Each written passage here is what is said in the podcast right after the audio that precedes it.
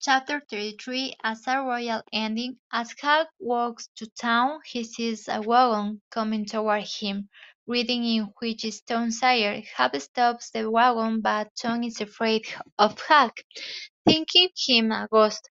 Huck tells Tom that he isn't, and Tom, satisfied, begins to ask Huck about his recent adventures.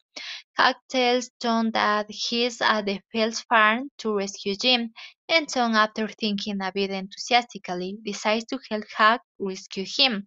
That Tom would help a black slave lowers Huck's opinion of his friend, and he thinks Tom must be joking, but Tom assures Huck that he's serious. Huck returns to the Phelps too quickly after meeting Tom, but Uncle Silas, whom Huck considers the innocentest, best old soul, and who is not only a farmer but also a preacher, is merely pleased that his mule could go to town and back so quickly. Soon after Huck Tom arrives, he pretends to be looking for a different house, but after being invited by the Phelps to dinner, he accepts.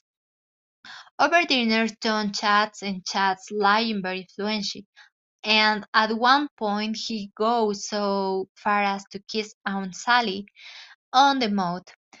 Tom says that they told her to kiss her. Huck, realizing that the show must be the Duke and King, sneaks out of the house at night with Tom toward the cowmen. As they're walking, Huck sees a move with the Duke and King astroloed of a rail.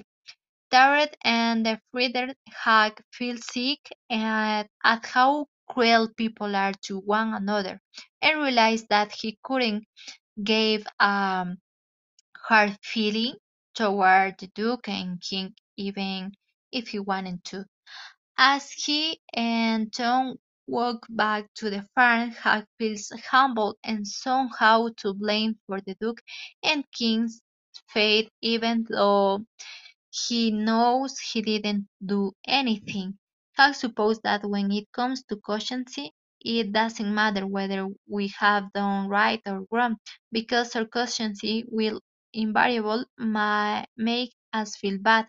Tom Sawyer, Huck observed say the same thing.